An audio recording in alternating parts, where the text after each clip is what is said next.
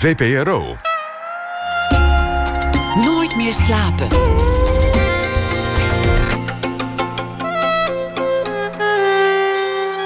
Met Elvie Tromp. Welkom bij Nooit meer slapen. Straks na half twee zenden we de eerste aflevering uit van de podcastserie Sir, waarin Marjolein van Heemstra op zoek gaat naar hoe het nou kan dat zij en haar oude geschiedenisleraar Ronald Seurissen van dezelfde jaren op dezelfde middelbare school een compleet ander verhaal maakten. En komend uur zit tegenover mij, dus tot een uur of half twee, Helen van Menen. Het is fotograaf die groot werd met haar foto's van vooral tienermeisjes op de drempel van volwassenheid. En ze staat bekend om haar lichtgebruik dat doet denken aan de Hollandse meesters. Haar werk hing onder andere in Tokio, in Londen, in Edinburgh, in Essen, in Chicago. En het werd opgenomen in de collecties van onder andere het Guggenheim New York en het MoMA. Maar ook in Nederland is ze in trek. Ze opende onder andere het Fotomuseum in Amsterdam met een uh, gevelgroot doek van een van haar foto's. En ze won ook de Charlotte Keulerprijs. In 2015 kwam er een overzichtsboek van haar werk uit. The Year Shall Run Like Rabbits. En op 8 september opent haar nieuwe expositie. En alles blijft bestaan wanneer je sterft. En die zal te zien zijn in Huis Marseille. Welkom, Helen. Dankjewel. Ja, uh, je deed vandaag eigenlijk iets, uh, uh, iets opmerkelijks wat je niet vaak doet. Je, je fotografeerde een opdracht, heb ik begrepen. Ja, ja de, heel af en toe doe ik als een uitstapje uh, voor de New York Times. En uh, mijn eerste keer uh, ervaring met de New York Times was, dacht ik, in 2005. Toen was mijn jongste dochter net tien weken oud om in Japan tienermeisjes te fotograferen. En dat was een superleuke opdracht, was helemaal vrij. En, en af en toe vragen ze dan ook wel eens: Goh, Helen, wil je die beroemde acteur in Londen fotograferen? En dan zeg ik nee. Want... Tegen wie heb je nee gezegd? Ja, nou moet ik natuurlijk hele goede namen gaan zeggen. En die weet ik wel, maar dan moet ik even naar Frank kijken, want die onthaalt dat beter dan ik. Maar dat zijn dus. staat buiten het glas, dus daar gaan dus, we Nee, dat gaat, dat gaat niet lukken. Nee. Maar dat zijn dan wel uh, echte grote namen. Maar omdat ik dan denk ik, ja, wat moet ik daar nou mee? Daar heb ik helemaal niets mee. En een hartstikke goede acteur, maar waarom zou ik dat fotograferen? En dan zeg ik, dan zeg ik gewoon nee. En vandaag fotografeerde je schrijver Jan Six, die natuurlijk ja. wereldberoemd is geworden in, uh, nou ja, uh, overnacht uh, met de ontdekking van een nieuwe Rembrandt. Ja. Um, wat, wat in hem vond je zo interessant? En een acteur als, nou, ik noem maar iemand George Clooney niet? Nou ja, weet je wat het dan leuk is? Omdat hij natuurlijk uh, uh, als kunstkenner en, uh, en, en met de Rembrandt... dan komt het op een andere manier weer een soort kruislings met, met mijn werk. Dus dan vind ik dat heel leuk. En het is dan ook dichtbij. Ik hoef er niet heel ver te, te reizen. En dan, is, dan vind ik dat wel weer heel leuk om te doen. Soms is het ook gevoelsmatig iets van ja, ik vind dit wel leuk om te doen. En kruislinks met uh, Nou, met mijn werk als schilder. Dat, ik ben natuurlijk geen schilder. Ik ben gewoon fotograaf. Maar mijn manier van werken, wat ik doe, is wel hetzelfde als een schilder. Dat je echt let op, het, let op het daglicht en hoe het licht op iemands gezicht valt. Dus bijna ook als een schilder. En het feit dat hij heel veel van Hollandse meesters weet, vind ik dat dan een leuke uh, kruisbestuiving om dan zo iemand op de foto te zetten. Dat, dat je hem niet al te serieus als serieuze kunstverzamelaar die uh, met allemaal Rembrandts bezig is. Dus dat hebben we denk ik wel voor elkaar gekregen vanmorgen. We kunnen morgen zien de foto. Nee, nog niet, maar ik heb hem vanmorgen gedaan. Dus oh, nee, ik moet hem nog eventjes oh, ik dacht ontwikkelen. Ja, sorry, sorry.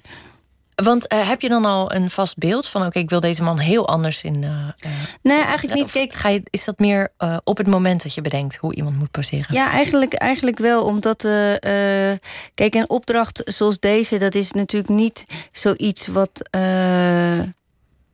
zo persoonlijk is waar mijn eigen fascinatie uit, uit zou gaan. Dus dan, dan moet je natuurlijk, dan willen ze heel graag uh, mijn type licht en mijn manier van werken. Maar dat is natuurlijk altijd heel gek, want het is geen tienermeisje of iets anders wat ik doe. Dus dan moet je even schakelen. Maar het feit dat ik wel verstand van licht heb en hoe dingen vallen, kan ik iemand wel, denk ik, mooi op de foto zetten. Dus dat, dat is niet, geen geheim. Alleen komt het vanuit een andere fascinatie. Ik werk voornamelijk dat ik mensen zelf vraag en mijn eigen ideeën heb. En dit is een, een opdracht, dus je moet dan uh, heel anders te werk gaan. En dat is af en toe wel heel leuk om te doen. Dus we gingen naar zijn studio en dan ga ik gewoon kijken naar de beschikbare dingen die er waren. Er stond daar bijvoorbeeld een stoel met een gigantische uitgezakte zitting. Dus toen heb ik hem op de leuning laten zitten met zijn benen weer op de vensterbank. Waardoor het bijna een soort uh, vogel wordt die op die rand zit. Waardoor, waardoor hij, uh, het even heel aandoenlijk, uh, jongensachtig knap gezicht. Waardoor zo iemand die eigenlijk met serieuze verzamelaars omgaat. en ook met serieuze bedragen gewend is dat je hem weer heel anders op de foto zet. En ik wil niet zeggen dat het de nieuwste foto wordt die in een museum uh, terecht raakt. Maar je probeert dan toch een soort kwinkslag te vinden. waardoor zo'n foto net wat minder standaard serieus is. En dat vind ik leuk. Ik zou dat niet elke dag willen doen. Maar zo voor nu zo'n uitstapje is dat heel leuk om, om dan te doen. Het klinkt als een heel intuïtief uh, werkproces. Ja, dat is wel waar. Ik werk inderdaad vrij, uh, vrij intuïtief, meer gevoelsmatig. Ik kijk naar het licht en dan denk oh, dat kan ik uh, wel doen en dat voelt goed. Dus dat klopt wel. Ja, en je gebruikt niet een studio setting, ook geen lampen. Je gebruikt alleen met natuurlijk licht. Ja, klopt. Dus ik let altijd op het weer. En uh, de mensen om me heen die dan wel eens meegaan als assistent, die worden dat helemaal gek van mij. Ik zit altijd op het weer te letten.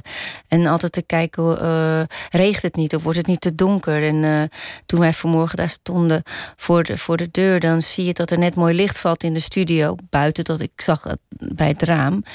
En uh, pas dat we naar binnen kwamen, was het heel donker met een, net een grote grijze wolk. En dan ga ik meteen een korstig op zoek van: oh, blijft die bui hangen of niet? Of uh, altijd gefocust op het weer, want dat is het allerbelangrijkste. Goed licht. Als het heel grijs en bewolkt is, dan heb je gewoon ja, geen goed licht. En dan wordt alles heel vlak. Dus licht is voor mij heel belangrijk. Je kan zeggen: ja, doe dat niet zo moeilijk. Doe toch gewoon even een daglichtlamp, ben je klaar.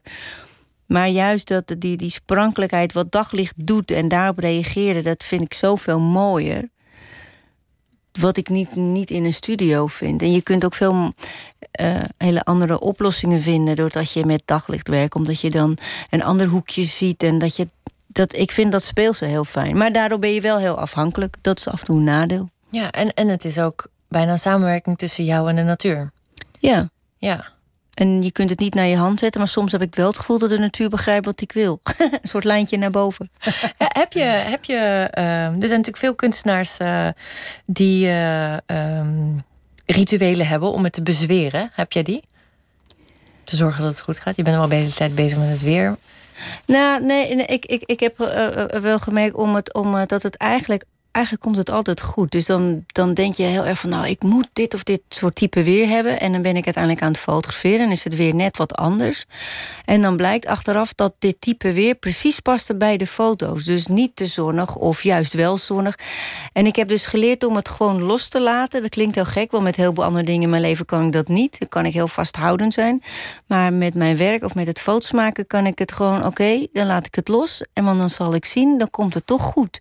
Dat klinkt heel raar, het klopt eigenlijk altijd het weer dan wat ik nodig had en wat ik, wat ik moest doen. En dat, uh, en dat, dat, dus, dus dat is niet een speciaal ritueel, maar dat is wel een. een uh, het loslaten en je niet druk maken is al een ritueel op, op zich. Om gewoon het te laten gaan en niet in paniek of boos of verdrietig. Nou, gewoon, komt wel goed. En dat heb ik niet met alles, maar met mijn foto's wel altijd. En achteraf klopt het dan ook altijd. Dat is het rare. Dat ik denk, nou ja, inderdaad, ik dacht dat ik zon nodig had, maar het is juist op wolk. Nou, dat maakt die foto veel beter. Dat soort gekke dingen. Gewoon loslaten en dan komt het ook goed. Ik zou het eigenlijk met heel veel andere dingen moeten doen. Zoals? Nou ja, wat je wel in je leven wel meer voor gekke dingen meemaakt. En je denkt, nou, waarom kan ik dat nou niet loslaten? Bepaalde gebeurtenissen of uh, bepaalde irritaties. Maar dat, dat kan ik met, met foto's maken wel. Dan ben ik heel anders, heel rustig en, en, en heel erg zen. Terwijl ik zelf op zich wel een prater ben en altijd bezig ben en aan het kijken. Maar als ik foto's maak, dan, uh, dan weet ik precies wat ik wil. En dan laat ik me ook niet van mijn wijs brengen. Dan, dan ben ik echt op en top regisseur van de momenten en kan ik dingen loslaten op het juiste moment. Dat vind ik heel wonderlijk. Dat kan ik met echt andere dingen allemaal niet. Ik kan me dan ook niet voorstellen dat jij, nou de meeste, nou, ik noem je maar een sterfotograaf, want die standaard mag je nu wel hebben zonder ironie. Um, die werken meestal een hele rits met stagiaires en uh, uh, lichtassistentes. Maar dat is bij jou dan geen sprake van, neem ik aan. Nou, nee, ik heb, ik heb of mijn man mee, die op zich wel heel veel gevoel voor fotografie heeft. En die is heel rustig. Maar, en uh, en uh, die geeft af en toe dingen aan. Maar ik ben de enige die de films erin wil doen. Of ik heb een goede vriendin mee, Mofana. En zij ja, sorry Mofan, ik, ik denk niet dat je nu luistert, want je bent op dit moment nog op vakantie. Maar ze kan nog steeds niet echt goed foto's maken. Dus, dat, dus, dus ik heb geen officiële uh, fotoassistenten. Het zijn eigenlijk allemaal mensen die, uh, die meer goed zijn in het plannen en, en de boel rustig houden en goed organiseren en de weg weten en praktisch denken. En ik denk alleen nog maar over de foto's en het licht en dingen. Dus ik heb geen behoefte aan een stagiair die. Uh, ik heb wel eens gehad, was grappig. Iemand wilde heel graag stagiair zijn. En uh, toen was ik in Duitsland iets aan het doen. En die jongen ging gewoon heel tijd in mijn beeld staan. En dacht ik, nou, daar ben ik helemaal mee klaar. Ik wil helemaal. Ik, ik, ik heb niet iemand nodig die met mij meedenkt. Dus ik vind het fijner om juist met iemand te werken met de dingen waar ik op dat moment dan geen aandacht voor hoef te hebben. Dus dat is veel prettiger. Dus een fotografie stagiaire, die zou misschien gerust wel kunnen leren door te kijken, maar dat is niet wat ik nodig heb. Nee, die mag niet uh, ja, dat, dat denk, de ja, testshots maken. Nee, jeetje zeg, dan word ik gek. Nee hoor, alsjeblieft. Laten we het over je nieuwe expo hebben. En alles blijft bestaan wanneer je sterft. Um, die is opgedragen aan je moeder Ada. Ja. Um, wat was zij voor iemand? Uh, ongelooflijk georganiseerd, heel creatief. En ook net als ik een heel intuïtief iemand. Boordevol energie. En ja, wel iemand wat, wat, me af en toe wel bedroefd maakt... dat, dat ze door, haar, door, door het feit dat ze veel kon... niet altijd... Ze was niet egoïstisch genoeg om af en toe voor haarzelf te kiezen. Dus, dus uh, dan wilde ze graag dingen doen. Maar ze was altijd zo een, een, een, verzorgend iemand... dat als iemand anders hulp nodig had... Dan, dan zat ze die persoon weer te helpen. Of het door het huis schoon te maken of andere dingen te doen. Dus ik vond wel eens dat ze veel meer wat egoïstischer mocht zijn... om naar zichzelf uh, te luisteren of haar eigen dingen te doen. En dan zei ze altijd van... ja, maar Helen, dat komt heus wel hoor. Mijn eigen tijd komt wel. Zeg ik, mam, dat moet je nu doen. Nu is je tijd. En dat kon ze niet altijd. Dat, dat kon me wel verdrietig maken dat is misschien ook wel een, soort kenmerk van die generatie vrouwen voor ons. Ehm, dat het huiselijke werd toch uh, vooropgesteld. Nou ja, het, het, het, bijna het wegcijferen soms om, om een ander het naar de zin te maken. Dat, dat, dat, ze was daardoor zeker niet, niet, niet slaafs erin, maar wel iemand die ook van kon genieten om een uh, ander op weg te brengen. Terwijl ik zelf ik kan alles uit mijn handen laten vallen als ik foto's moet maken. En dan ben ik helemaal bevlogen en helemaal geconcentreerd op die foto's die ik moet, moet maken. En dan, dan denk ik niet aan of mijn huis nog gestofzogen zou moeten worden. Of dat ik de, de, de kinderen naar school zou moeten brengen. Of daar zijn ze ook nou trouwens uh, oud, dan hoeft het niet meer, maar ouder. Maar dat, dat had zij wel veel, veel meer. Zij was wel iemand die. Uh, haar eigen dingen niet altijd uh, voor, voorop stelde. En, om, en het klinkt heel raar.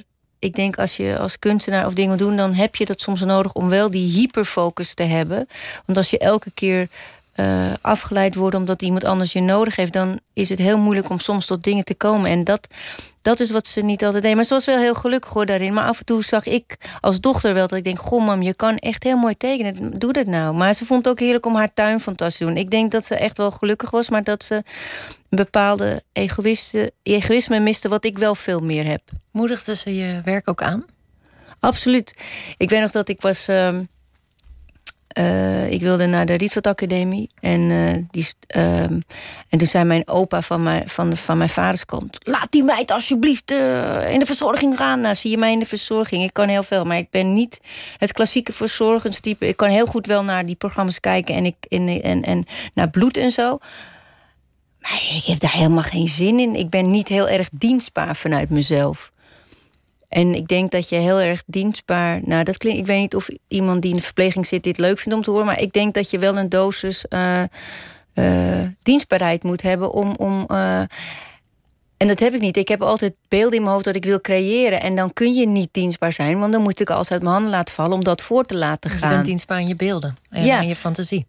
Ja, en, en, en, en ik kan niet, zeg maar, zoals mijn moeder het ook wel kon, om gewoon, dat, dat, dat kan ik niet. Bepaalde dingen moeten gewoon echt geboren worden. Mijn idee moet gedaan en dan ben ik zo rukzichtloos. Dat moet, moet, moet uit mijn systeem. Dus toen mijn opa eh, echt zei, Helen gaat, uh, nou, dat zei mijn moeder. Ik mocht niet worden wat ik wilde en mijn dochter gaat doen wat zij wil. En zij gaat naar de kunstacademie. Mijn opa heeft die, was toen, die had toen een hersentumor, die heeft het denk ik niet meegemaakt. Ik was toen aangenomen op de Rietveld. En ik denk dat die man nooit had verwacht dat het zo met mijn werk zou gaan. Maar zowel allebei mijn ouders hebben, zijn ongelooflijke uh, doorzetters en uh, harde werkers en mensen die zich niet van hun pad laten leiden. Als ik iets van haar heb, is dat zeker een eigenschap. Het klinkt een beetje alsof je het eh, leven hebt aan het leiden bent wat je moeder had moeten leiden.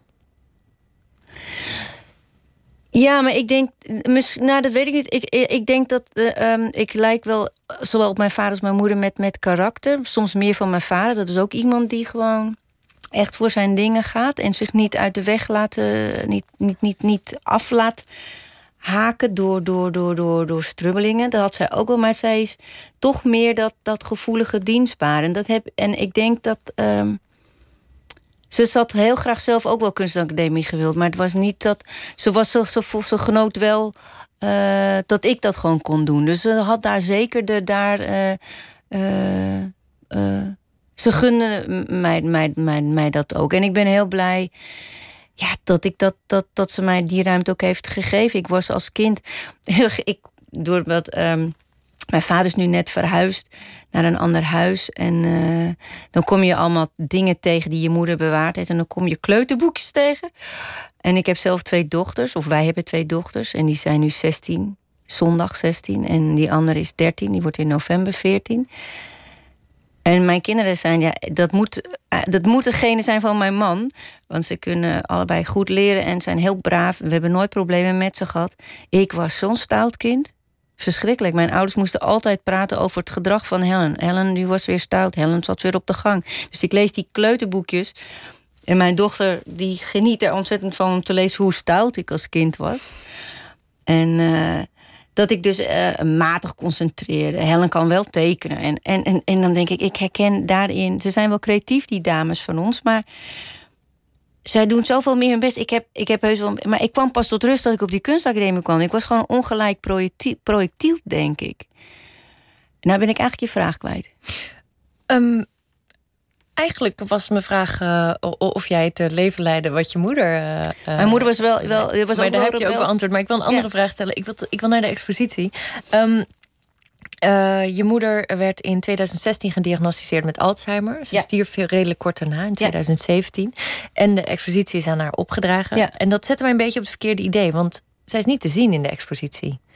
Je raakte gefascineerd met Victoriaanse postmortem fotografie. Ja, kijk, je moet het zo zien. Um, um, je hebt persoonlijk werk en persoonlijk werk. De fascinatie van tieners zal altijd een fascinatie blijven. Dat is persoonlijk werk, absoluut. Dat is mijn persoonlijke fascinatie, wat ik heb om, om, om altijd weer mijn beelden te maken. En die jonge mensen zijn dan zeg maar leidraad of de rolmodellen in mijn foto's om de beelden die ik in mijn hoofd heb te vertalen. Ik zou ook oudere mensen kunnen doen, maar ik vind die doelgroep interessant.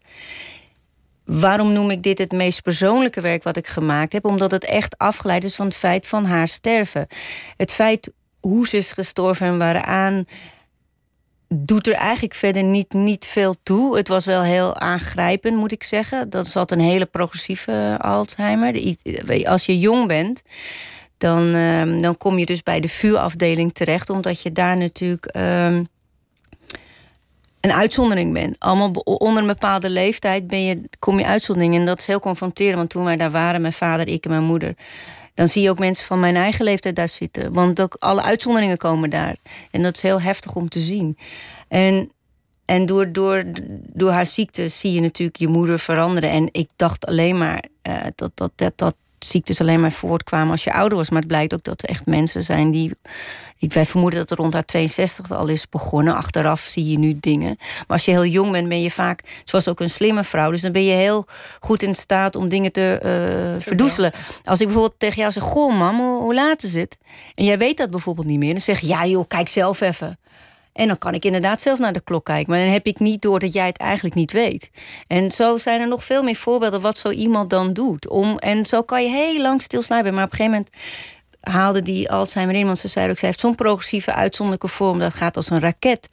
En maar uiteindelijk is ze uh, een darmkanker overleden. Dus ze heeft de bonus gekregen. Dat heeft uiteindelijk haar doen laten sterven. In een week tijd. Dus het ging echt heel snel. En nou goed, dan is je moeder overleden. En uh, een van de eerste foto's die ik toen maakte was... Bloemen, dat is een, um, is een raar iets. Bloemen zijn eigenlijk altijd mooi. Bloemen geven eigenlijk altijd vreugde of troost. Maar op het moment dat je gaat trouwen, zijn bloemen meteen drie keer zo duur. Want een trouwerij, dat moet even goed cashen. Ga je overlijden, zijn die bloemen ook duur. Want dan zijn het begrafenisboeketten. Maar de bloemen van een begrafenis zijn, zijn, zijn in ene bloemen die je niet meer in huis wilt. Op het moment dat iemand overlijdt, dan liggen ze bij de kist. Ik vind zelf een, ik weet niet waarom het me zo vreselijk irriteert, maar dat heb ik wel. Als je dus bij begrafenis of crematie komt in zo'n crematorium, dan, dan liggen die bloemen daar die mensen achterlaten als iemand is overleden. En dan zie je dus de bloemen die al bruin aan het worden zijn en de verse. En ik haat dat, die grafheuvels. Waarom weet ik niet. Maar die bloemen worden daar neergelegd zodat mensen er blij langs kunnen rijden met die kisten. Of je dan blij bent, dat terzijde. Maar ik vind het een storend iets. Ik weet niet waarom. Het irriteert me. En ehm, dus de, de, de dame, uh, wat ik echt fantastisch vond, dat is uh, de begrafenisonderneemster Garon in Egmond aan de Hoef. Zij heeft zelf kunstacademie gedaan, Gijsje. En, want het gek is, weet je, als je overlijdt, ik had er helemaal geen ervaring mee. Ik wist ook helemaal niet, wat ging bij mijn moeder zo snel. Wie bel je dan? Wat gebeurt er dan? Weet ik veel. Mm. Dus best wel een heel ritueel wat dan gaat gebeuren. Maar ik heb, ik heb dat nooit opgezocht of zo. Of, maar dan moet je dus binnen zoveel tijd moet de schouwarts komen. En die zegt het officiële tijdstip en zo. En wat er dan allemaal gebeurt. En toen ehm, omdat mijn moeder aan, uh, palliatief aan het sterven was, uh, had ik nog iemand van Evian aan de lijn. En die, ik zeg, ja, wat moet ik nou doen als ze straks dan overlijdt? Wie bel ik dan? Maar ik wist heel zeker dat ik niet zo'n nare uh, begrafenisondernemer wil in zijn pak... en die aan mijn moeder zou zitten. Dat zag ik helemaal niet zitten. En toen zei die vrouw, nou, ik ken een adres, Helen, bel dat maar. Nou, zij was het klopte zo. Het was zo'n mooi toeval. Zij is iemand die uh, kunstacademie gedaan heeft en zij doet dingen heel anders. En dat was echt een lotte de loterij. Maar hoe ga je dan van die eigen rouw en nou ja, die frustraties die je dan ziet, bijvoorbeeld die bloemen die dan. Oh ja, ik zal terugkomen. Ik naar je, naar, uit. Naar je ik kom terug op die bloemen, eigen fotografie. Ja, dus, dus, nou ja, dus toen toen was die begrafenis, dus uh, zei ze ook, uh, iedereen nam kaars mee. Er waren meer dan 200 man. Dus het was sowieso een hele warme crematie. Waardoor iedereen, waardoor mensen zeiden, ik, mensen zeggen wel, schop je de feestdagen, wat, wat leuk, ik wil mijn verjaardag er ook vieren. Maar dat mensen tegen ons stelden, nou, zo'n begrafenis wil ik ook. Zo mooi heb ik het nooit meegemaakt. Dat mensen dus dat complimenteren van, als ik overlijd, wil ik dat. En toen hadden we natuurlijk al die bloemen. En mijn vader zei meteen: Ik wil niks met die bloemen te maken hebben. Want die waren verbonden aan het overlijden van mama. Dus die bloemen wil je niet meer zien. Terwijl die bloemen wat ik zei, het, omdat het een begrafenisboeket is, kost dus ook meteen 200 euro. Echt belachelijk. En ze zijn bloedmooi. Het zijn dezelfde rozen als als je uh, verliefd bent of zo. En je koopt het voor je vriendin of man, weet ik veel. Maar dan zijn ze in ene veel duurder. Dus het waren allemaal hele mooie, prachtige boeketten. Toen zei ze tegen me, Helen, neem ze nou mee. Toen dacht ik, nou ja, waarom ook niet? Iedereen verklaarde me gek. Dus ik, die auto vol met kaarsen en allemaal vol met bloemen. Ik denk, nou, laat ik de mooiste meenemen. Dus we kwamen thuis en ik had die boeketten buiten gezet. Het was nog steeds heel mooi weer. Nou, dan zit ik ernaar te kijken en dan heb ik het er met Frank erover, mijn man. En ik zei, daar moet ik wel mee doen. Dus uh, toen zei Frank, nou, we hebben nog van dat stopzand. Ik zeg, ik wil Veda, mijn oudste dochter, fotograferen met al die bloemen om me heen. De bloemen waren natuurlijk verdrietig. Het had te maken met het overlijden. Het waren geen bloemen die je koopt omdat je blij bent... of, of je wil je huis voor het weekend gezellig maken of whatever. Of voor maandagmiddag, dat is trouwens ook fijn. Waarom altijd het weekend? Is ook een beetje suf. Je kan toch ook uh, ja. jezelf tracteren op woensdagochtend of zo. Terzijde. Daarom. En toen heb ik al die bloemen uit die boeketten losge, losgehaald... en een heel nieuw boeket om haar hoofd gemaakt. Dus die bloemen werden niet, geen begrafenisbloemen weer. Het werden nu bloemen van een nieuw verhaal. Dus dat hele begrafenisverhaal, dat werd weggetrokken... omdat ik ze om een krans om haar hoofd heen had gemaakt. En toen was dat hele begrafenisgevoel weg. En dat vond ik zo mooi, want toen had ik pas rust. Want ik wist ook, ik moet die foto heel snel maken. Want als ze al meer gaan verwelken, kan je er bijna niet meer mee werken. Maar deze foto hangt niet in het huis ter Jawel. Zij, oh, ook? Ja, die is ook op de oh, uitnodigingskaart en op de website te ah, zien. oké. Nee, niet op de uitnodigingskaart, wel op de website. En dat, uh, dus dat vond ik echt fantastisch. Dat, oh, oh, dat was het eerste begin. En uh, toen was het een paar maanden later... Uh, zoals ik al zei, mijn ouders zijn altijd harde werkers geweest. En eh, die arbeidsethos zit nog steeds wel in mijn systeem. Je gaat niet overdag televisie kijken of een film. Maar als je verdrietig bent of niet verdrietig, denk je ja, waarom zou ik dat niet gewoon doen? Want dat is ook energie opladen. Of waarom zou ik uh, heel hard iets geks gaan doen? Dus ik, Misschien ook wat maakt het allemaal uit? Ja, we gaan toch boeien. Dood. Ja. we gaan toch dood. Dat had ik ook wel hoor. Mijn moeder was super gezond en een conditie van een 20-jarige en ook het lijf van een 20-jarige qua slankheid. Maar, dat, maar heeft het, daar heeft ziektes niks mee te maken. Hoor. Al, al eet je elke dag biologisch of uh, alleen maar bonen... of elke dag patat, natuurlijk zal je daar wel iets van merken... maar het maakt geen reet uit. Mm. Klinkt heel negatief misschien, maar... wat zij allemaal aan vitamines heeft geslikt en gegeten... nou, het heeft geen reet geholpen, hoor. Nee. Maar goed, ook dat terzijde, want ik kan een beetje te veel uitweiden. In ieder geval die, die, die, die, die, die woensdagmiddag, toen uh, Frank had een mooi kostuumdrama voor mij liggen. Hij zei, ga ik, ik ga lekker kijken. En toen, toen had ik uh, iets opgezet. Dat was Lady Macbeth. Ik ben dol op kostuumdrama's. En dat is een, een film die uitgekomen, ik dacht in 2016. Of 2017, in ieder geval 2016. Ja, het gaat niet over Lady Macbeth uit Shakespeare. Uh, nou, jawel. Het is, het is die vrouw die dus zeg maar uh, in een uh, gewelddadig huwelijk zit tegen haar zin. Die man gaat tijdelijk even weg en dan wordt ze met haar boze schoonvader opgezadeld, die ze uiteindelijk vermoordt. En dat, doet voor het, dat is voor het verhaal wel belangrijk, maar niet voor wat ik wilde zeggen. Op dat moment, uh, die man overlijdt, dat komt in die film voor. En toen kwam de volgende scène, dat die man die werd opgebaard.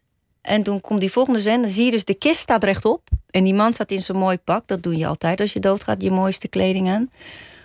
En, en zij staat ernaast in een hele mooie zwarte kanten jurk. En ik zag dat beeld. Nou, ik ik dacht, dat moet ik doen. Wat, wat, wat waanzinnig, wat, wat ongelooflijk mooi is dat, dat beeld. Toen ben ik meteen gaan, gaan uh, googlen van... wat is dat? Toen ben ik gaan googlen op Victoriaanse postmortemfoto's. En toen ontdekte ik dat in 1835 dat de fotografie uh, ontwikkeld is.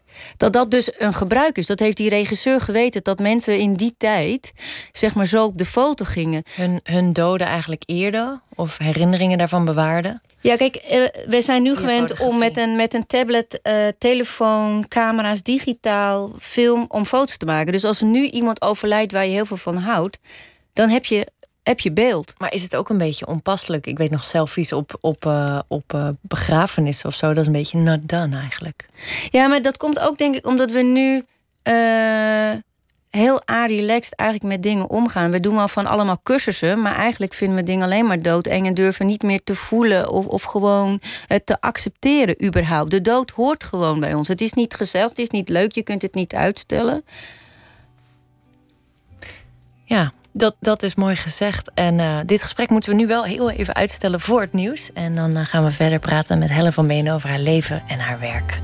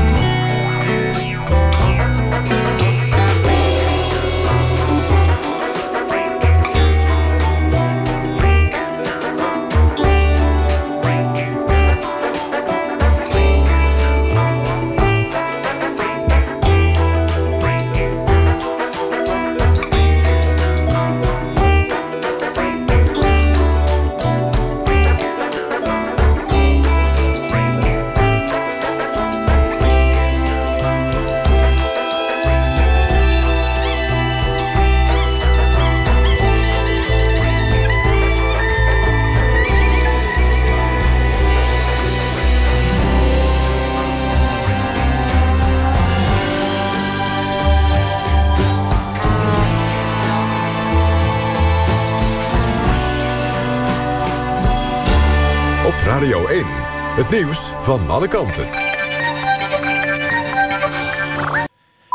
1 uur, Joris Stubenitski met het NOS-journaal. De politie houdt ernstig rekening met een terroristisch motief... bij de steekpartij van vanmiddag op Amsterdam Centraal. De opgepakte verdachte is een 19-jarige Afghaan... met een Duitse verblijfsvergunning. Uit het eerste onderzoek blijkt dat de slachtoffers willekeurig werden neergestoken. Ze liggen allebei zwaar gewond in het ziekenhuis... maar zijn buiten levensgevaar. De Afghaan is bij zijn arrestatie neergeschoten. Hij ligt in het ziekenhuis en wordt verhoord. Burgemeester Halsema van Amsterdam heeft een bezoek gebracht aan het Centraal Station. Ze sprak haar waardering uit voor het snelle optreden van de politie en medewerkers van de NS. In Detroit is afscheid genomen van zangeres Aretha Franklin. Familie, vrienden, fans en veel beroemdheden waren bij de urenlange eredienst. Er waren optredens van onder andere Ariana Grande, Chaka Khan en Stevie Wonder...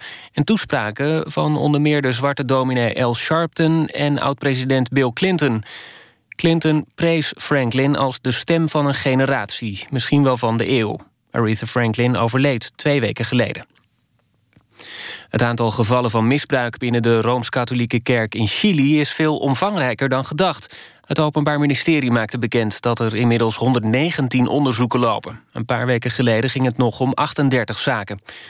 Onder de verdachten zijn priesters, diakens en bisschoppen. Het OM verwacht dat de eerste rechtszaken over zes tot acht maanden beginnen... en het moeilijk wordt de beschuldigingen te bewijzen.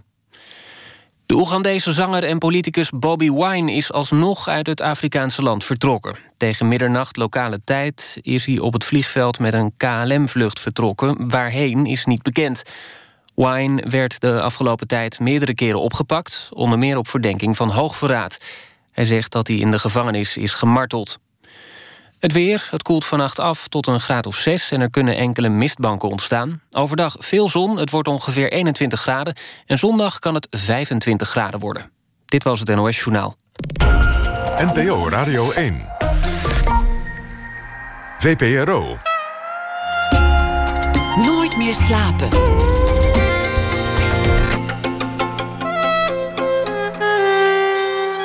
Met Elvie Tromp. Welkom terug bij Nooit meer slapen. En tegenover mij zit nog steeds Helen van Menen... die naar aanleiding van de tentoonstelling... en alles blijft bestaan wanneer je sterft... die vanaf volgende week te zien is in Huis Marseille in Amsterdam... hier zit. En voor het nieuws hebben we het onder meer gehad over... nou ja, haar leven en haar werk. En vooral uh, je, nieuwe, je nieuwe expositie, De Dood. Daar waren we eigenlijk net aan begonnen... Um, de dood van je moeder was het begin van een nieuwe zoektocht. Um, Victoriaanse rouwfotografie.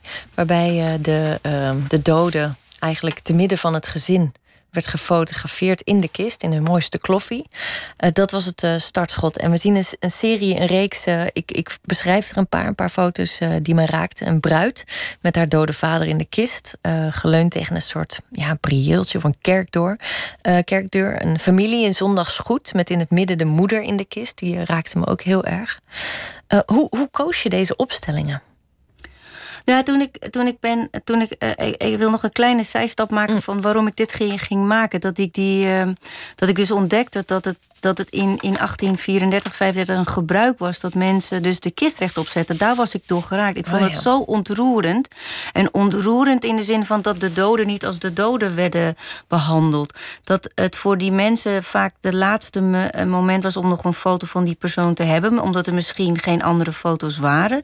En dat dus dat de dood dus niet eng was, maar gewoon een gegeven om daar nog liefdevol mee om te gaan. Dus dat de kist rechtop gezet werd en dat vader daarin zat en dat de moeder en de kinderen eromheen stonden alsof er nog gewoon een familiefoto gemaakt werd. Die werd dan in de familie rondgestuurd. En omdat die kist rechtop staat, dan lijkt het alsof vader eigenlijk nog leeft. Ja. Dus er wordt heel anders mee omgegaan. Of er werden, worden mensen of kinderen gingen naar een speciale studio waar de lijkstijfheid nog net niet begonnen was en waar ze helemaal opgemaakt werden en tussen de broertjes en de zusjes op de foto gingen. En natuurlijk in die tijd waren er ook beugels om mensen natuurlijk stijf op de foto te zetten. Dat was ook een reden waardoor mensen niet vaak op de foto gingen. Maar het gebruik om, om een kist te doen alsof je met, met, met eigenlijk een soort levende foto wilde maken. Dus moet je rechtop staan, want liggend ben je altijd dood. Of je slaapt, maar in dit geval natuurlijk dan dood. Dat, dat was het startschot. En toen heb ik dus ook zo'n. Uh, heb ik die uitvaart uh, gebeld. Ik had Gijsje gebeld. Ik zeg, mag ik een kist lenen? En verteld. En het grappige is, mijn vader is altijd heel nuchter... en die was altijd wel trots op mijn werk. Maar ja, mijn moeder was altijd meer daarmee bezig dan hij zelf. En ik liet hem zien wat ik wilde doen. En hij was de eerste zegt, nou dit is fantastisch. Ik dacht, hé, mijn vader. Hij wist meteen ook een, een mooie locatie. Ik had beschreven wat ik zocht. Dus hij is ook mijn assistent geworden. Dat vond ik heel bijzonder. Met z'n twee zijn we dit avontuur aangegaan. En het leuke was dat uh, ik ging die kist ophalen. En een half jaar daarvoor loop je met een kist met je moeder. En dan ben je mm. verdrietig. En nu ging ik een kist halen om foto's te maken. En dan zie je het jezelf doen. En dan vind je het ook wel spannend. Want het is toch een doodkist. Het is dan wel een doodkist die nooit gebruikt wordt. Anders zou die verbrand worden of begraven natuurlijk. Dit was een, een kist die als showmodel gebruikt wordt. Dus ik doe mijn auto open, de bank plat. Maar ik zou pas twee dagen later de foto maken. Dus ik moest de dag daarvoor uh, naar de supermarkt. En die kist zat in mijn auto, want ik wilde hem niet per se in huis. Dat vond ik dan een beetje moeilijk. En dan zet je dus je kratje bier naast die kist. En dan zit je naar jezelf te kijken, nou ja, jezus, een kratje bier naast die kist. Heel dat, dan ga je dus meteen ook heel normaal mee om. Het was heel normaal gewoon je boodschappen en je, en je bier en, en de, die kist... Um, op de platte achterbank te leggen. Dus ik heb dus een half jaar met zo'n kist door heel Heilo en omstreken gereden. Bizar. Maar daar ben je dus, als je eenmaal dus gefocust bent, je weet wat je wil doen, dan verandert dat ook heel snel. Het is maar een kist. En wat doen we nou eigenlijk moeilijk? Het zijn een paar plankjes hout. Ja, gaat helemaal nergens over. Ja. En dat is, dus, dat is dus goed voor die verwerking. En dan hoeft niet mijn moeder daar direct meer op de foto. En het is wel naar aanleiding van haar dood. Anders had ik nooit misschien op die woensdagmiddag die film gekeken. Want die film zat al een. Ik had, had misschien was het niet zo gebeurd. En en, en dus toen, toen ben ik gaan nadenken over die rechtopstaande kist. En zo heb ik dus mensen gevonden die voor mij wilden poseren. En zo wilde ik ook gezinnen bij elkaar brengen om dus uh, dat, dat te doen. Dus met als gegeven een panoramafoto met een rechtopstaande kist. Om families zo te portretteren. En dat, het, dat de dood ook heel liefdevol kan zijn. En dat het niet alleen maar eng is. En het is wel verdriet, maar het is niet. Het is ook heel mooi. Dus ik, ik vond het een prachtige reis om, om, om, om dit te doen. Ik heb er heel veel van geleerd. En nou wil ik niet zeggen dat ik de dood nu elk moment uitnodig van... nou, ik ben er niet meer bang voor. Maar het heeft wel een hoop uh, uh, genormaliseerd en vernuchterd... Wat, op, wat eigenlijk ook wel heel prettig is. Ja. In je brochuretekst staat... Uh, Helen verzacht de grens tussen leven en dood. Maar zij komt om zo te zeggen van de andere kant. Waar de postmortemfoto's nog iets levends in de dood probeerden te bewaren, introduceren de antemortems van Helen alvast wat dood in het leven. Ja. Want je hebt geen. Um, want dat was het eerste wat ik dacht toen ik de foto's zag. Dat ik dacht, zo, hoe zou dat eigenlijk juridisch gaan om zoveel dode mensen te mogen fotograferen? Mag dat? Moet je daar uh, vergunningen voor? Zo, weet je, zo ga je dan meteen heel nuchter Hollands nou, denken. Maar jij hebt levende mensen gekozen. Hè? levende modellen uh, laten poseren als dode mensen. Kijk, in wat ik zei, in, in die tijd in 1835 tot 1840 waren mensen zoveel relaxter. dan waren ze wel net zo verdrietig als nu. Maar deden ze niet zo spastisch om met de dood om te gaan. Als ik nu zou vragen of je zou zeggen... goh, hè, mijn dierbaar is overleden en ik heb ze iemand gewassen en aangeleed. Oh, daar, dat begin ik naar. Dat vind ik zo smerig. Dat zijn de eerste wat mensen zouden zeggen. Dat ik er bijna van schrik. Nou zeg, wat, wat, wat een rare opmerking. Waarom zou dat niet heel mooi kunnen zijn? Dat was vroeger heel gewoon. Om je eigen familieleden te... Te verzorgen, tot de laatste snik. Dus, dus als ik nu aan een gezin zou vragen... waarin die persoon is overleden... Ja, dat, dan, dan word je of meteen opgepakt, denk ik, of zo. Dat is, dat is zo. Ondanks al die mindfulkussens en al die begrip die we hebben, zijn we eigenlijk heel ver van iets wat heel normaal is. Omdat we het bijna niet meer kunnen accepteren. Denk ik dat een vraag aan een gezin van: Goh, zou ik, als het zover is, denk ik dat de meeste mensen meteen uh, of mij op zouden willen pakken misschien. En vroeger gingen dus die mensen met een speciale koets naar zo'n fotograaf, naar zo'n studio waar die mensen werden opgemaakt en werd er met zo'n lijk gewoon vervoerd, zonder dat iemand dacht dat dat raar was. Maar dat goed, zou nu niet kunnen. Dit, dit lijkt me ook best eng om te doen als model. Als je mij ervoor zou vragen. Bij, nou, ik ben niet per se bijgelovig, maar om te vragen: wil je in die doodskist gaan liggen of staan? Um, ja, ik zou het toch ergens voelen als uh, de goden verzoeken. Ja, maar dat is ook een soort. Dat is natuurlijk. Uh, bijgeloof wordt natuurlijk ook door, door angst gevoed. Dus net als dat je denkt, oeh, als ik twee stappen zet, dan word ik niet overgereden door die, door die tram. Maar dat je dat net doet, komt er net een fietser aan die je van achter haalt. maar dat is dan omdat je bijgeloof alleen maar gericht is op die ene angst. Dus, ja. dus moet je door die angst laat, laten leiden. Uiteindelijk is het gewoon maar hout. En ooit kom, ga je wel. Maar is dat dan omdat ik dat toen met jou gedaan heb? Dat weet je helemaal niet. Maar. Uh, het leuke is, door, uh, omdat mensen mij, mij zo goed, kennen of mijn werk kennen, weten ze dat als ik iets doe, dat ik het met liefde en, en, en de juiste intentie doe. Dus niemand had het gevoel. Ik had zelf wel af en toe wel bezwaar. Ik weet nog wel dat ik de eerste foto wilde doen met mijn buurman. Dat is die eh, foto die je net beschreef met, dat, met die bruidskleding aan. En dat is mijn buurman. En die is in de tachtig al. En dat vond ik best even moeilijk. Want toen dacht ik, oh jee, hoe zou die het vinden? De eerste fotovraag vond ik heel moeilijk. Want ik leef, me altijd heel erg in met wat ik doe. Maar omdat mensen mij altijd zo vertrouwen. Zeggen, ja, natuurlijk doe ik dat voor jou, Helen. Of zo. Dus het is vaak heel... heel zijn vinden het mensen niet, niet, niet met twee heel, heel moeilijk. En, en als je dan eenmaal ook aan het werk bent, dan gaan mensen er ook blij instappen. En zeggen, nou, zo is het dan ook. ook. Het was voor mensen ook bijna therapeutisch. En en ook, uh, en eigenlijk ook, weet je, dat is hetzelfde. Als je eigenlijk heel normaal met iets doet, ook al is het een kist en dingen, dan lijkt ook wel of het ook normale wordt. Je kent het wel, je trekt de speciale kleding aan, het is iets gewaagd. Mm. Maar omdat het zo vertrouwd voelt, kijkt niemand aan je, wat zie je er eigenlijk gek uit. Pas op het moment dat je iets draagt wat niet bij je past en het, je, je voelt je verkleed, dan past die kleding ook niet en voel je je bekeken. En dat werkt met foto's hetzelfde. Als jij het zo verpakt dat het heel natuurlijk is. En ook al is het wel een beetje bijzonder, gaan mensen toch mee. Ik had met die kinderen van die vrouw met die negen jongetjes op het strand. ik had hele fantastische gesprekken met die jongens. Het is een foto van een vrouw in een kist. Jonge, een redelijk jonge vrouw. Met negen kindertjes om me heen. Helemaal in het zwart met witte kraagjes. Ja, en, en het mooie is dat... Misschien wel het meest theatrale beeld van ja. de hele serie. En, en dan heb je prachtige gesprekken met die kinderen over de dood. Zonder dat het heel zwaar wordt. Het is net iets wat je zegt van, goh, wat is je hobby of zo. En is het niet prachtig als je jonge mensen al zo kunt voorbereiden... om gewoon over dingen al te praten? Dat het een win-win situatie kan zijn als ze later ouder zijn. Ik denk dat deze kinderen, als ze straks ooit een crematie meemaken... zeggen, nou, ik heb al bij een kist gestaan. Hoe mooi is dat? Dat het niet meer eng hoeft te zijn. Wel verdrietig, maar niet meer eng. Want dood is eigenlijk niet eng. Heb je je eigen moeder gefotografeerd nadat ze was overleden? Ja, dat heb ik wel, wel gedaan, maar ik kijk er niet graag naar omdat dat gebruik, dat, dat is nog niet. Want in die tijd werden mensen helemaal mooi opgemaakt alsof ze nog levend waren. Nu worden de mensen gefotografeerd dat ze dood lijken. Natuurlijk worden sommige mensen, als ze bijvoorbeeld vervelende plekken hebben, wordt wat weggehaald. Maar dat heeft een andere functie nu. En omdat er nu al foto's zijn van iemand die levend is, is die noodzaak er niet. Dus de foto's worden niet op die manier gemaakt stel dat het niet zo was, dan zou je iemand gaan aankleden, gaan neerzetten alsof ze leeft. En daarom zijn die foto's van vroeger zo bijzonder. Ze worden niet gefotografeerd dat ze dood lijken, ze worden gefotografeerd dat ze er nog zijn. En dat is het verschil met nu. Nu ben je bang uit eerbied om iemand rechtop te zetten hmm. of aan te kleden alsof iemand nog leeft. En dat is een heel ander uitgangspunt. Dat zou je als ik niet wist dat dit, want niemand weet bijna dat dit een gebruik is geweest, voornamelijk in Amerika. Dan zou ik het, als ik het had geweten, had ik het misschien kunnen doen. Maar dat is moeilijk te zeggen achteraf. Maar omdat dit zo'n. Ja, de meeste mensen weten dit helemaal niet. Dat het dus een gebruik was. Uh, zou je het wel anders kunnen doen met de wetenschap die, die ik nu heb? Ja.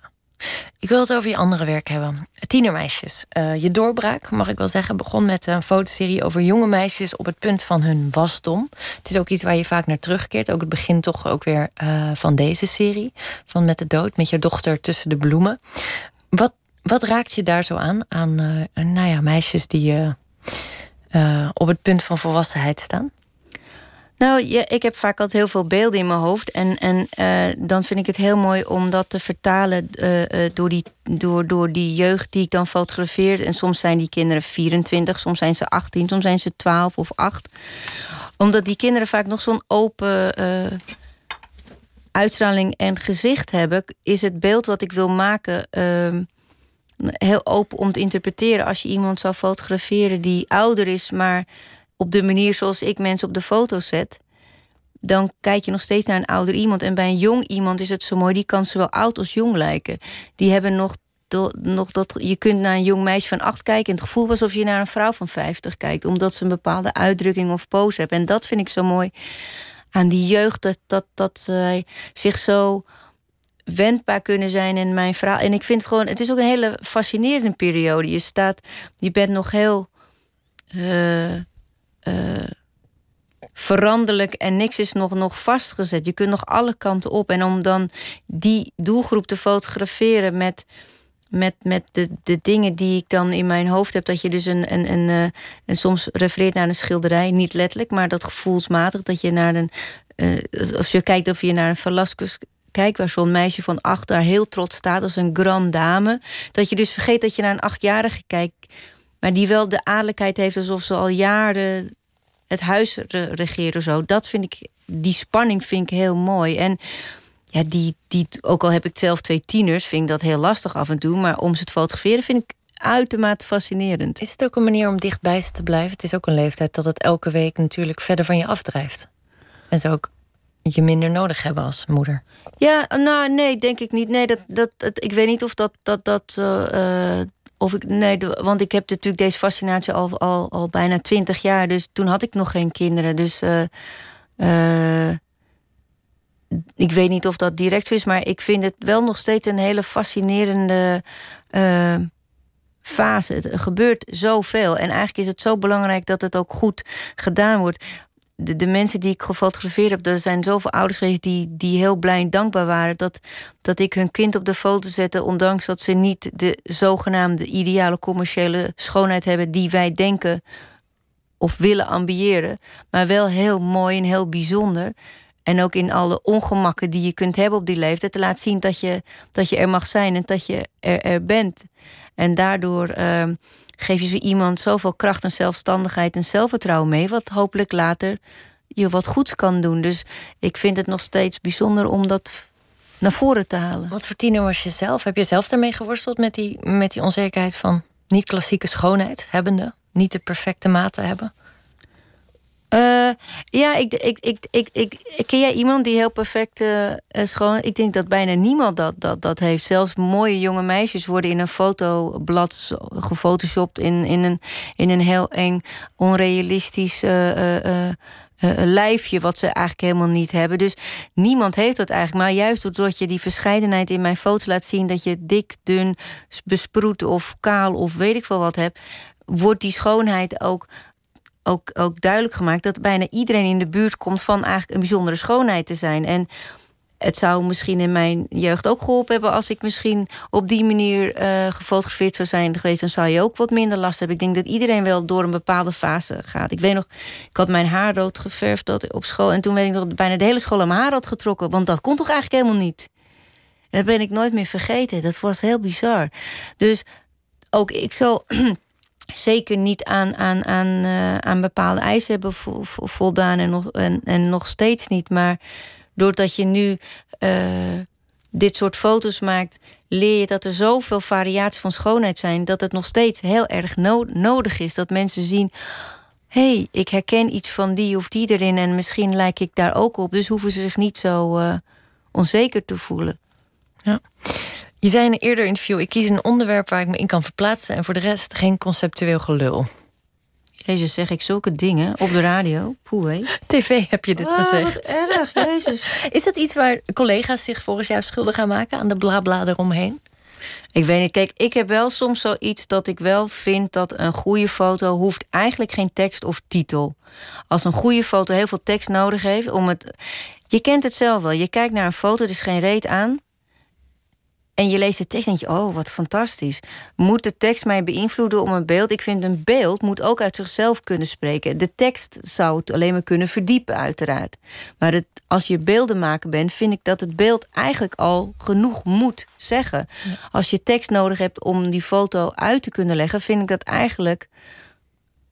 Ja, dan, dan, dan, dan als beeldenmaker is dat eigenlijk een gemiste kans, vind ik. Ik vind zelf dat dat het beeld. Uh, ik ben niet tegen titels en ook zeker niet tegen het concept. Absoluut niet. Het concept zorgt dat je tot dingen komt. Of, of, of, of vanuit een gedachte of vanuit een reis. En dat is prachtig. Ja, al jouw werk is ook ongetiteld. Heeft alleen. Uh, soms wel een titel als, om, om het te begeleiden. Soms voelt het dat het een titel nodig heeft. En soms doe ik dat heel bewust. En soms, soms niet. Maar uiteindelijk vind ik, omdat ik vind dat ik, ik maak beelden.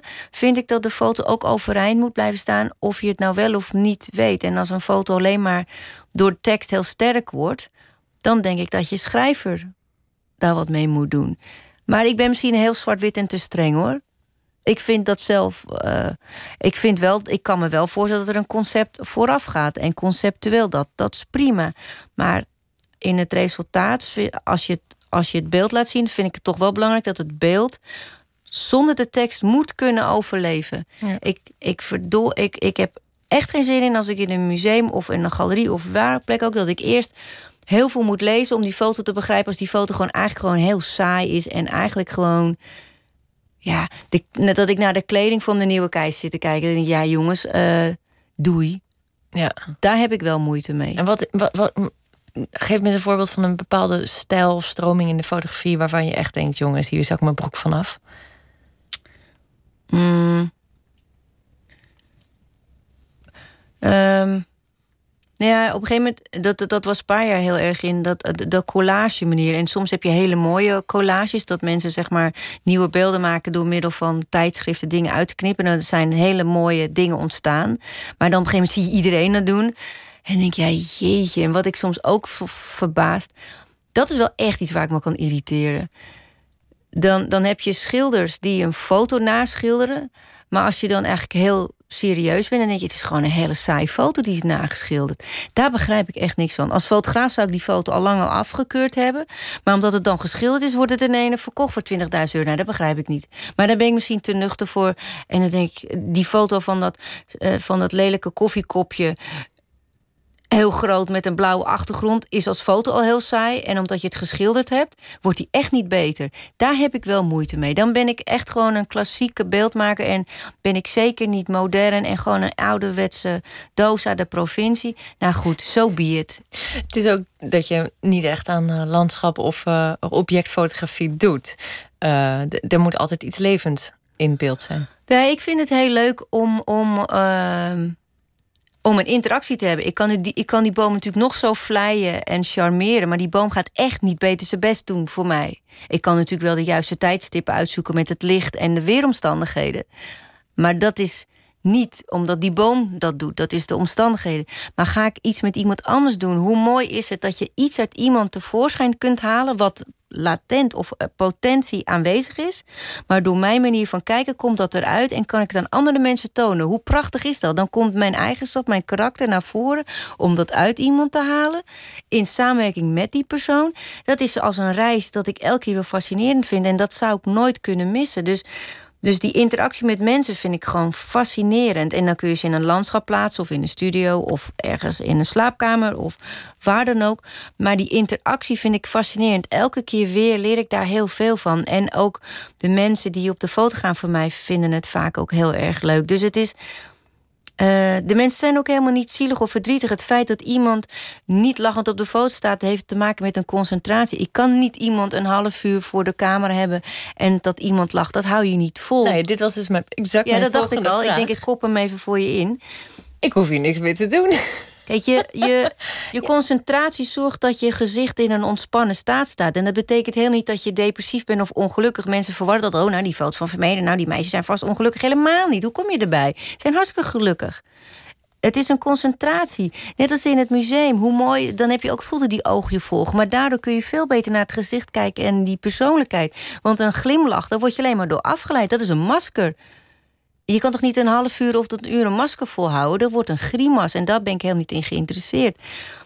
Dus kom ik weer terug op jouw vraag. Die landschap, prachtig landschap. Maar ik, ik ben een mensenmens. Dus ik vind interactie mooi. Vaak als ik iemand al zie, weet ik al meer over die persoon dan die mij ooit heeft verteld. Omdat ik goed kan kijken en observeren. En dat vind ik fascinerend. Daar hou ik heel erg van. Is het ook omdat je met niet-professionele modellen werkt? Je werkt uh, dat, dat die ook een kortere aandachtspannen hebben. En je nee, dat heeft er niks mee te maken. Kijk, weet je wat het is? Eh, wat ik net ook zei met dat lachen. Als je met een professioneel model werkt, die is gewend dat hij in een grimas moet poseren. Want daar houden die fotograaf van. Want het product moet verkocht worden. Dus de kleding die ze, die ze tonen, of iets anders, die moeten uh, acceptabel op de foto staan. Dus je moet zorgen dat hun gezichtlijn mooi uitkomt, uh, enzovoort. Dus die nemen allemaal poses aan als een, als een, droog, als een, als een dooivis op het droge. Daar heb ik helemaal niets mee. Ik wil juist jou fotograferen. Dus moet je geen onnatuurlijke poses aannemen waarin je dus iets gaat verkopen. Ik wil jou zien. En dan hoef je niet je armen of je mond in een onnatuurlijke houding te houden. Dan wil ik gewoon weten hoe, hoe jij kijkt. En daarom vind ik het leuker om met mensen te werken die niet gewend zijn om na te denken wat ze moeten doen voor een fotograaf, maar die gewoon um, die natuurlijkheid hebben, juist die onbevangenheid, die is veel fascinerender. Ik schiet er helemaal niks meer op dat iemand in een grimas gaat kijken en, uh, en, en denkt dat zijn kaaklijn zo goed uitkomt. Want misschien is dat wel heel saai. Ja. Um, nou, we zijn in de laatste tien minuten aangekomen van het gesprek. En um, wat mij opviel in mijn voorbereiding is dat nou, jouw werk heeft een bepaalde eeuwigheidswaarde, een soort gestold moment in een, uh, een menselijk bestaan, laten we het zo noemen. Heel breed genomen. Maar op Twitter ben jij heel activistisch ingesteld. Je oh ja? de ene uh, petitie van Amnesty en. Ik, hè? Doe ik ja, dat? Ja. Echt waar? Ja. Nee, toch? Dat doe ik helemaal niet. Beheer je dat zelf niet, je Twitter-account? Nee, maar Amnesty dat heb, of dat soort dingen. Nee, is dat niet gewoon reclame? Nee, ik weet vrij zeker dat je dingen hebt geretweet ook. En over uh, uh, mensen. Je strikt helemaal, dat is helemaal niet erg. Dat... Nee, nee, nee, ik zit echt te denken: wat, wat, wat doe ik dan? En uh, over dat, dat Facebook censuur pleegt in de Gazastrook en dat moet stoppen. Dat die. ehm, ik voel me af, die, die activistische kant, eh, gaat die ooit nog in je kunst ook komen, terugkomen?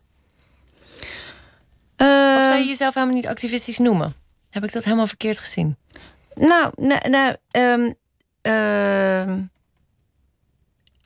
ik, ben, ik, ik voel me meer activist gewoon dicht bij je eigen, ook bij je eigen huis. Als jij kan zorgen dat je in je eigen achtertuin een mooie foto kunt maken en dat je niet per se heel ver hoeft te reizen om dingen te kunnen laten tonen, kun je, moet je ook je problemen dicht bij huis eerst oplossen voordat je het verderop kan doen. Dus je kunt natuurlijk prachtig in Afrika of waar dan ook allemaal mensen helpen, maar als je eigenlijk in je eigen buurt de kinderen niet ziet die eigenlijk ook verwaarloosd zijn, hoe kan je dan verderop wel iemand helpen? Dus ik probeer het altijd, altijd wel heel dicht bij jezelf te houden. En misschien zal ik zeker wel eens dingen delen, omdat ik vind dat mensen moeten weten wat er in de wereld gebeurt. Maar ik denk ook dat je soms gewoon. Een goede fotograaf moet ook in zijn eigen achtertuin dingen voor elkaar kunnen krijgen. die niet spannend en niet sexy en niet opwindend zijn, maar dan wel in staat zijn om iets goeds te kunnen maken. Dus ja, het is exotisch om heel ver te reizen. En dan kun je zeggen, nou, ik ben wel twintig uur in vliegtuig... dat ik in Kazachstan, uh, ja, boeien. Maar probeer het eens in je eigen achtertuin... waar alles een beetje saai is, om dan ook iets te doen. En dat is ook met mensen helpen hetzelfde. Probeer het ook dicht bij huis. Er zijn misschien meer mensen die je dicht bij huis ook nodig hebben... dan heel ver. En dus, dus, dus, dus zal ik politiek... Ja, goed, ik heb ook wel gezegd... Je weet, je kan wel zeggen, ah, dat ga ik nooit doen. Net als hondenfotografie, ja, dat ga ik nooit doen Totdat, uh, totdat Juno in je leven kwam. Ja, en ik had eerst nog die kleine Ringo natuurlijk ook nog. Ja, dus dan heb ik nu een Whippet. Die wel verdomd hard kan rennen. 65 km per uur. En heel fotogeniek is. Want hij heeft zijn eigen Instagram-account gekregen. Ik heb laatst voor Max Mare campagne gedaan. En, en die foto is al uh, eh, 11.000 keer bekeken. Is dat niet grappig? Met voor een modecampagne. Ja, hij is voor de modecampagne was hij officieel model. Wauw. Dat is toch wel grappig, Hij is ook wel uitzonderlijk een mooie hond. Hij lijkt op zijn baasje. Ja, nou, wat ik zo grappig vind, want je, je werkt analoog, daar hebben we het nog helemaal niet over gehad. Maar je omarmt dus blijkbaar wel um, in het privé in ieder geval de, de digitale fotografie. Nee, is gewoon telefoon. Ja. Lekker makkelijk, want dat gaat nee, snel. Dat is toch digitaal? Ja, dat is digitaal, heb je gelijk. Ja, maar dat komt omdat het makkelijk en, en, en, en, en snel gaat. Maar... Werk je dan anders?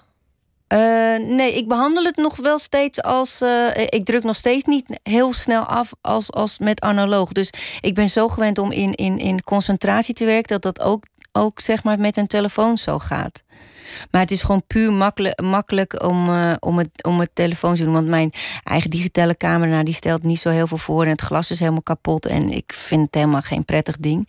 Maar het liefst zou ik analoog dingen doen voor Instagram. Maar dat, dat, dat is gewoon te kostbaar om elke keer een koerier. En Instagram is ook een, een, een momentding. Hè? Je wilt het nu.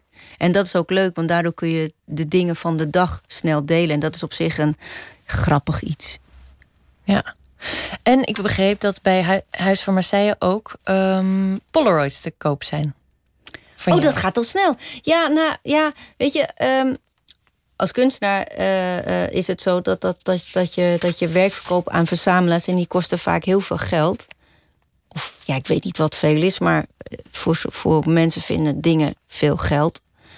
En uh, dus toen vroeg Huisman zei: Goh, Helen, vind je het ook leuk om een soort kleine editie te doen? En, maar ik vind het wel zo, ik heb, voel me heel verantwoordelijk naar de verzamelaars. Ik vind het niet passend om een editie uh, uit te brengen in een hoge oplage. En dan ook later als een kunstoplage voor veel meer geld verkopen. Ik vind dat die twee gescheiden moeten zijn. Dat kun je gewoon niet maken naar een verzamelaar om dan voor x 100 euro dat te doen en dan voor duizenden euro's. Een groot werk. Dat vind ik niet fris. Ik vind dat je je werk zuiver moet houden. Dus toen dacht ik. Polaroids zijn natuurlijk super sexy. En dan heb je een uniek beeld wat je op dat moment maakt. En de tweede beeld is nooit helemaal hetzelfde, omdat je net anders staat. Dus toen dacht ik, goh, is het niet dan heel leuk om, om een kleine Polaroid te verkopen die um, net wat anders is dan die anders. Dat je een uniek losbeeld, een uniek klein mini-schilderijtje in huis hebt. Hoeveel, hoeveel heb je er gemaakt? Ik ga ze morgen maken. Je gaat ze morgen maken? Uh, ik dacht dat de oplage 25 gaat worden. Oké.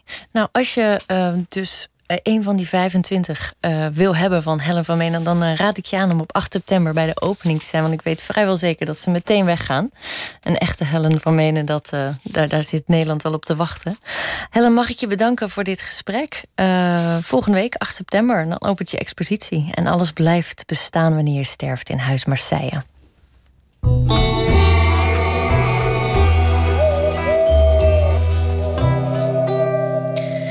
Big Red Machine is een samenwerking tussen de bandleden van The National en Bon Iver. Tussen de bedrijven door werkten ze samen aan een eigen album getiteld Dark Was the Night. Hiervan luisteren we naar I Won't Run From It.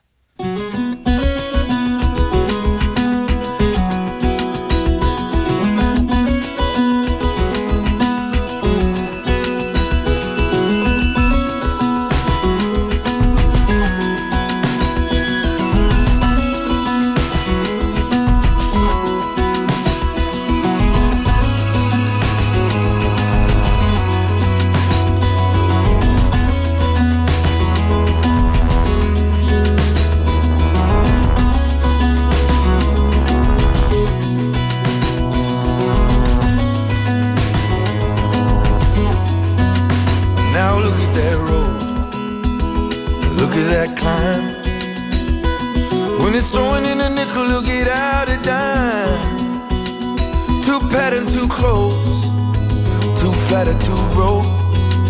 Now look at you go. Took the morning to float. Took the morning to find. I got a vision, live mission, but an awkward vibe. Too livid, too scared. Too loving, too close. Now look at you, know.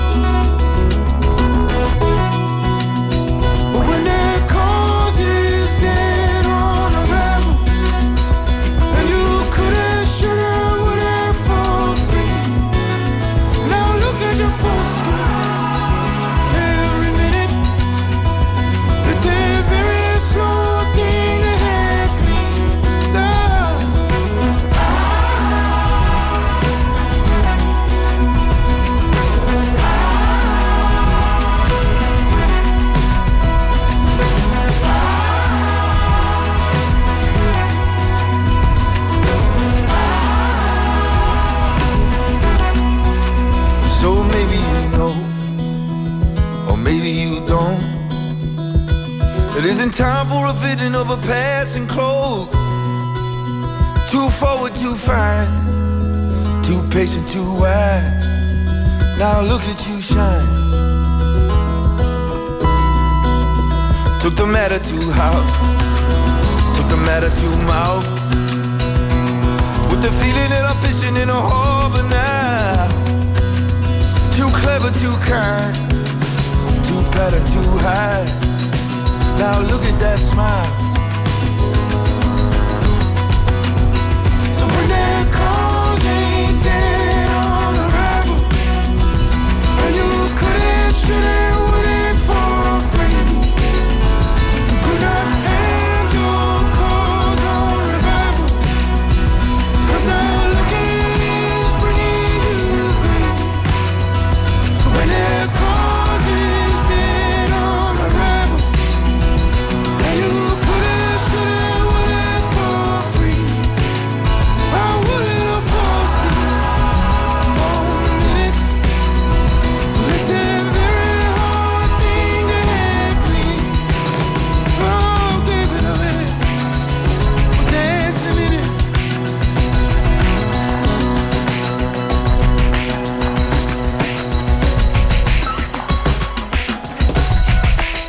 Hoorde Big Red Machine met I Won't Run From It.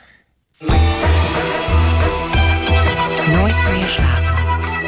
Sir is een podcast, of eigenlijk moet ik zeggen Sor. Sir, nee, Sir. Nee, ik zeg het wel goed. Daar gaan we. Sir is een podcast over twee mensen die van dezelfde jaren op dezelfde middelbare school een compleet ander verhaal maakten. Het verhaal van een linkse schrijver en een rechtse politicus, een sprookje en een veldslag. Het is het verhaal van Marjolein van Heemstra en haar oude geschiedenisleraar Ronald Seurensen, of zoals hij in de klas genoemd werd, Sir. En het eerste deel gaat terug naar de jaren 90. Het is de tijd dat Ronald Seurensen nog geen rechtspopulistische politicus was, maar geschiedenisleraar op een zwarte middelbare school in Rotterdam. En zijn belangrijkste les: probeer je altijd te verplaatsen in het perspectief van anderen. Deze winter kreeg ik een e-mail van mijn oude geschiedenisleraar Seur. Beste Marjolein, schreef hij, bedankt voor je compliment over mijn lesgeven die je publiekelijk hebt gemaakt. Ik ben er trots op, bijna een traantje gelaten. Hij had een interview gelezen waarin ik vertel over mijn oude middelbare school in Rotterdam En over een specifieke les, een geschiedenisles van hem, die me altijd is bijgebleven. Ik weet zelfs nog waar ik zat tijdens die les, rechts vooraan in het lokaal. Ik weet, ik weet nog hoe de zon naar binnen viel. Ik weet hoe Seur bij het raam stond dat uitzicht bood op Diergaarde Blijdorp. Hij kijkt naar buiten en hij zegt: Als je altijd door dit ene raam blijft kijken, zie je nooit de hele werkelijkheid. Als je echt wil weten hoe het zit, moet je regelmatig van positie veranderen, een ander uitzicht kiezen. Ik weet niet zeker of dat zijn precieze woorden waren. Ik weet niet zeker of de zon echt scheen, maar zo heb ik het onthouden. En het is natuurlijk niet per se een wereldschokkend inzicht dat, van dat uitzicht. Maar toen, ik was 18, en toen stemde dat mij zo hoopvol. We hoefden ons dus alleen maar te verplaatsen in de ander om elkaar te begrijpen. En ik vond het eigenlijk meer een toekomstles dan een geschiedenisles. En dat was precies waar ik op mijn achttiende behoefte aan had. Maar dat hoopvolle gevoel is niet de enige reden dat ik me die les zo goed herinner. Het komt ook, misschien vooral, door wat er vlak daarna gebeurde. Sir verliet de school en werd politicus. Een politicus die juist niet pleitte voor het je verplaatsen in de ander, met een grote invloed op onze stad. In de klas mochten we hem Sir noemen, maar zijn volledige naam is Ronald Seurensen. Hij werd oprichter van Leefbaar Rotterdam. Het was beoogd lijsttrekker Ronald Seurensen die liet weten... En wegbereider van Pim Fortuyn. Fortuyn het lijsttrekkerschap van Leefbaar Rotterdam op Hier kondigt hij Fortuyn aan als lijsttrekker van zijn partij. Hij wil het heel graag doen. Professor, dokter Pim Fortuyn, lijsttrekker... Seur ging zich inzetten voor een ander Rotterdam. Het Rotterdam dat hij voor ogen had. Uh, veiligheid en gelijkwaardigheid voor iedereen. Uh, en, en, aanpakken van de, de keerzijde van de multiculturele samenleving. Met een groepje oud-leerlingen stuurden wij Seur een e-mail. We begrepen niet waarom onze genuanceerde geschiedenisleraar zich plotseling zo ging bezighouden met de keerzijde van de multiculturele samenleving. Wat was er gebeurd? Met de opkomst van Fortuyn sloeg de stemming in de stad definitief om. Het was een nieuw geluid en een geluid dat wij niet wilden horen. Sir beantwoordde onze mail, maar ik herinner me van zijn antwoord alleen nog de zin: bedankt voor het verdraaien van de feiten en de woede die er uitsprak. We hadden geen tijd om terug te schrijven. We gingen studeren, verhuizen, werken. Seur zag ik zo nu en dan terug in de media. Toen Pim Fortuyn vermoord werd in 2001, ontredderd stond hij voor de camera's. En toen hij in 2003 in het kantoor van Leefbaar Rotterdam op tv naar de uitspraak van de rechtbank keek, die Volkert van de Graaf tot 18 jaar veroordeelde. Verklaart verdachte daarvoor strafbaar veroordeelt hem tot een gevangenisstraf voor de duur van 18 jaar. Slappeling. Een rood gezicht. Hij slikt zijn tranen weg. Wat moet je dan doen? Wat moet je dan doen in dit land om levenslang te krijgen? Het is een aanslag op de totale samenleving, op de democratische stelsel. Niet alleen op die arme Pim, maar op ons allemaal. Ik zag hem op tv toen hij in 2011 Eerste Kamerlid werd voor de PVV... En een paar jaar later, toen hij zich uitsprak voor president Trump. Ik uh, denk dat Trump heel goed is. Dat het een goede leider is. Uh, dat hij het, uh, de Verenigde Staten kan leiden als een leider moet doen. Onafhankelijk. Van de nuance waar ik hem mee associeerde... leek niet zo heel veel over te zijn. Zo'n, zo, hoe heet je ook weer, die idioot? El Kwali of zo? Dan denk ik, als hij bij mij in de klas had gezeten... dan had ik tegen hem gezegd... nou, als je heel goed alles uit je hoofd leert... Mm -hmm. dan heb je misschien kans op een sessie. Maar voor de rest, jongen, jongen, wat, wat, wat een simpele ziel is dat toch. Altijd maar hetzelfde, het liedelsje. Altijd maar nou ook weer dat, dat gezeik over dat hoofddoekje voor die politie. Een zeur is vaak kwaad. En dan vooral om de multiculturele samenleving... en nog specifieker de islam. Uh, ik zou die, weet je, die mensen gaan nooit in discussie, hè, de islamieten, Mohammedanen. Nee. Ik zou zijn man uit. En hij weet waar hij het over heeft, zegt hij in interviews. Want hij was jarenlang docent op een zwarte school in Rotterdam... waar een groot deel van de leerlingen islamitisch was. Ik heb wel eens een keer een meisje gehad en uh, daar, die was 15. En daar zei ik tegen je, moet uh, toch uh, op, naar school komen. Want toen ik merkte dat ze spijbelde. Toen zei ze, dat mag niet van mijn man. Ik Sowieso niet. En die bleek op de Marokkaanse ambassade te zijn getrouwd. Seur heeft voorbeelden te over van wat er allemaal misging op die school. En het is duidelijk wat hij wil zeggen als hij die opsomt voor een journalist. Die school was de samenleving in het klein en hij zag het in de jaren negentig met eigen ogen ontsporen. Ik zat op die zwarte school in Rotterdam. Ik had les van Ronald Seurensen. En ik vraag me nu al twintig jaar af hoe het kan dat hij zich een andere school herinnert dan ik. Dat dezelfde jaren op dezelfde school hem boos maakten en mij optimistisch. Hij herinnert zich gefaalde integratie. Ik herinner me hoe 1300 leerlingen met 70 verschillende nationaliteiten leerden samenleven en hoe dat ondanks grote verschillen overwegend goed ging. Wat is echt? Zijn herinneringen of de mijne? Die vraag is de afgelopen twintig jaar alleen maar groter geworden. Dus besluit ik te doen wat Sir ons ooit geleerd heeft. Weg bij mijn eigen raam, een ander uitzicht zoeken. Ik ben Marjolein van Heemstra, schrijver en theatermaker. En dit is het verhaal over twee mensen die van dezelfde jaren op dezelfde school een andere geschiedenis maakten. Een linkse en een rechtse legende. Een sprookje en een slagveld. Mijn verhaal en het verhaal van Ronald Seurensen. Of Seur.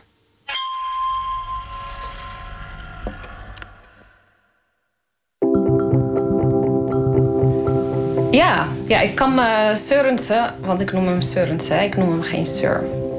Uh, ik kan me Seurensen herinneren als een. Uh, ja, mijn favoriete geschiedenisleraar was dat. Hij, hij kon geweldig. De hele les kon hij gewoon 50 minuten lang kon hij vertellen. En dit is Hanina Adjarai. En, uh, en dan hoefde hij alleen maar te luisteren. En het was super interessant materiaal. Hanina zat samen met mij op de Wolfert in hetzelfde jaar. En vanaf de vierde klas volgden we vakken samen. En we werden vriendinnen toen ik haar vroeg of ik haar gum mocht lenen bij Duits. En we hadden allebei geschiedenis in ons vakkenpakket, dus zaten wij twee keer per week in dat lokaal dat uitkeek op de dierentuin te luisteren naar Seur. Uh, ik, kon het ook goed, ik kon ook goed met hem opschieten, gewoon persoonlijk. Uh, ik had het gevoel dat hij altijd voor mij open stond. In de klas leek Seur altijd nogal gecharmeerd van Hanina. Misschien wel omdat ze precies was wat hij niet verwachtte. Ik weet dat hij, um, ik weet dat hij vaak uh, mot had met mijn broer, want die zat een paar, um, een paar klassen hogerop. En uh, volgens mij konden die twee het niet met elkaar opschieten. Want ja, mijn broer was toen de, de, ja, de standaard Marokkaan, weet je wel. Spijbelen en... Uh, dus die deed het helemaal niet goed. Dus volgens mij vond hij mij, uh, ja, was hij positief verbaasd. verrast over mij dat, dat, dat zo'n jongen dan zo'n geïnteresseerd zusje heeft... die het wel heel goed doet op school. Mm -hmm. Um, ja, dus hij is, uh, ik kon altijd naar hem toe. Uh, hij was super behulpzaam. En ja, we hadden ook, dezelfde, we hadden ook hetzelfde gevoel voor humor. Die humor van Hanina is ook wat mij zo in haar aantrok.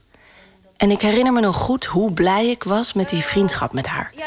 Wij zaten pas vanaf de vierde samen, omdat ik op een aparte afdeling zat op onze school. Dat was een experiment, TVWO, speciaal bedoeld om de witte vlucht op de Wolver te keren. Een heel ambitieus programma. Tot en met het derde had je al je lessen in het Engels. En daarna mengde je met het reguliere VWO. Dat TVWO waar ik zat was dus overwegend wit. Wij waren met een stuk of 75 bleke nerds een eilandje in die zee van Rotterdamse diversiteit. En ik deed nogal mijn best om te integreren op die reguliere afdeling. Dat was niet altijd makkelijk. En de vriendschap met Hanina was mijn eerste grote succes. Ja, ik heb niet, uh, ik heb niet uh, een persoonlijke band zoals jij die beschrijft. Zoals jij, die met zoals jij dat hebt met hem. En zoals al zijn, uh, kennelijk al zijn andere witte medeleerlingen hadden met hem. Dat, dat had ik niet.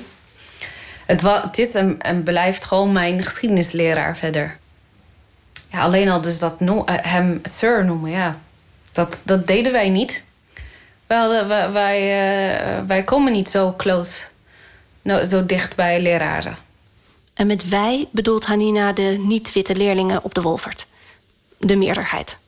Ja, dus ik, uh, ja, zeker. Ik had gewoon een goede herinnering aan hem. Ik was dus ook geschokt toen hij. Uh, toen hij, dus, toen hij eerst bij Leefbaar Rotterdam en later bij PVV ging, uh, zich ging aansluiten. Dat had je niet verwacht? Dat had ik absoluut niet verwacht. ik, ik herinner me niet zoveel um, aan die, van die lessen. Wel dat hij dan uh, wel gewoon zijn postuur en hoe hij voor de, voor de klas stond te vertellen. En um, zo af en toe liep van raam naar deur en weer terug. Er is dus één specifieke les die ik me heel goed herinner. Um, dat is die les dat hij uh, zei van... als je alleen maar door dit raam naar buiten kijkt... en dan stond hij dus voor het raam dat zo uitkeek op de oh, dierentuin... Ja. ja. dan zei hij, dan zie je dus nooit de hele werkelijkheid dan zie je ook nooit alle dieren zeg maar, die in die dierentuin zitten. Maar je moet eigenlijk proberen om uh, steeds achter het raam van iemand anders te gaan staan, zodat je alle uitzichten ziet en dan de hele werkelijkheid um, ziet. En dus dat ging heel erg over je inleven in de ander, volgens mij, over nou, empathie en je blik verbreden. En ik herinner me die les heel goed, volgens mij, omdat ik dat dus best wel een hoopvolle les vond. Ik denk nu achteraf, ja, oké, het is niet wereldschokkend inzicht of zo, maar het is natuurlijk wel iets wat je als 18-jarige of 17-jarige, wat je heel Ja. erg kan raken. Ja. Zeker op het soort school waar wij op zaten. Dat ik dacht, oh ja, het gaat er dus om dat je steeds vanuit een ander raam naar de werkelijkheid kijkt.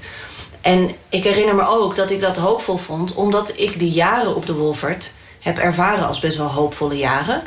Ehm, gek genoeg, omdat ik misschien omdat ik dacht van, oh ja, ik ben nu echt waar het schuurt. Ik ben op een zwarte school in Rotterdam, waar 70 nationaliteiten samenkomen in de aula. En als, nou ja, als dit zeg maar eh, het moeilijkste is wat Ja. ons te doen staat, dan gaat het wel lukken. Dat was een beetje mijn gevoel als ik om me heen keek. Ja, jij was wel zo'n type, inderdaad. Maar had jij dat niet, dat gevoel? Nee, ik denk dat ik. ehm, ik denk dat ik nog naïver was dan jij. In die zin dat ik helemaal niet doorhad dat, dat dat anders is wat wij daar aan het doen waren. Dat dat, ik, ik dacht dat dat de norm was. Dat dat zo de wereld eruit zag. Multicultureel en, en eh, veel van mijn mensen, van eh, eh, mensen die op mij lijken, dus bedoel ik dan. Wij waren eigenlijk de uitzondering als witte leerlingen. Klopt. En vond je, Klopt. zag je ons ook zo? Ja. Ja. Zeker. Ja. En, eh, maar kan jij je die les herinneren die ik net noemde? Van dat raam en dat uitzicht? Nee. Nee. Volgens mij zat je namelijk toen bij mij in de klas. Ja. Tijdens die les. Dat is hoe ik het me herinner. Ja, dat, dat, dat is echt in kleuren achteraf hoor. Ik herinner me namelijk echt, ik herinner me dat de zon scheen. Ja. Nee, luister. Dat Seurense dat zei, dat hij zo uit het raam keek naar dat olifantenverblijf zo. En dat, dat er dus, dat de klas vol zat met allemaal verschillende leerlingen. en en eh, ja. Nee, maar- En dat het allemaal super vredig was. En dat we dat gingen doen met z'n allen.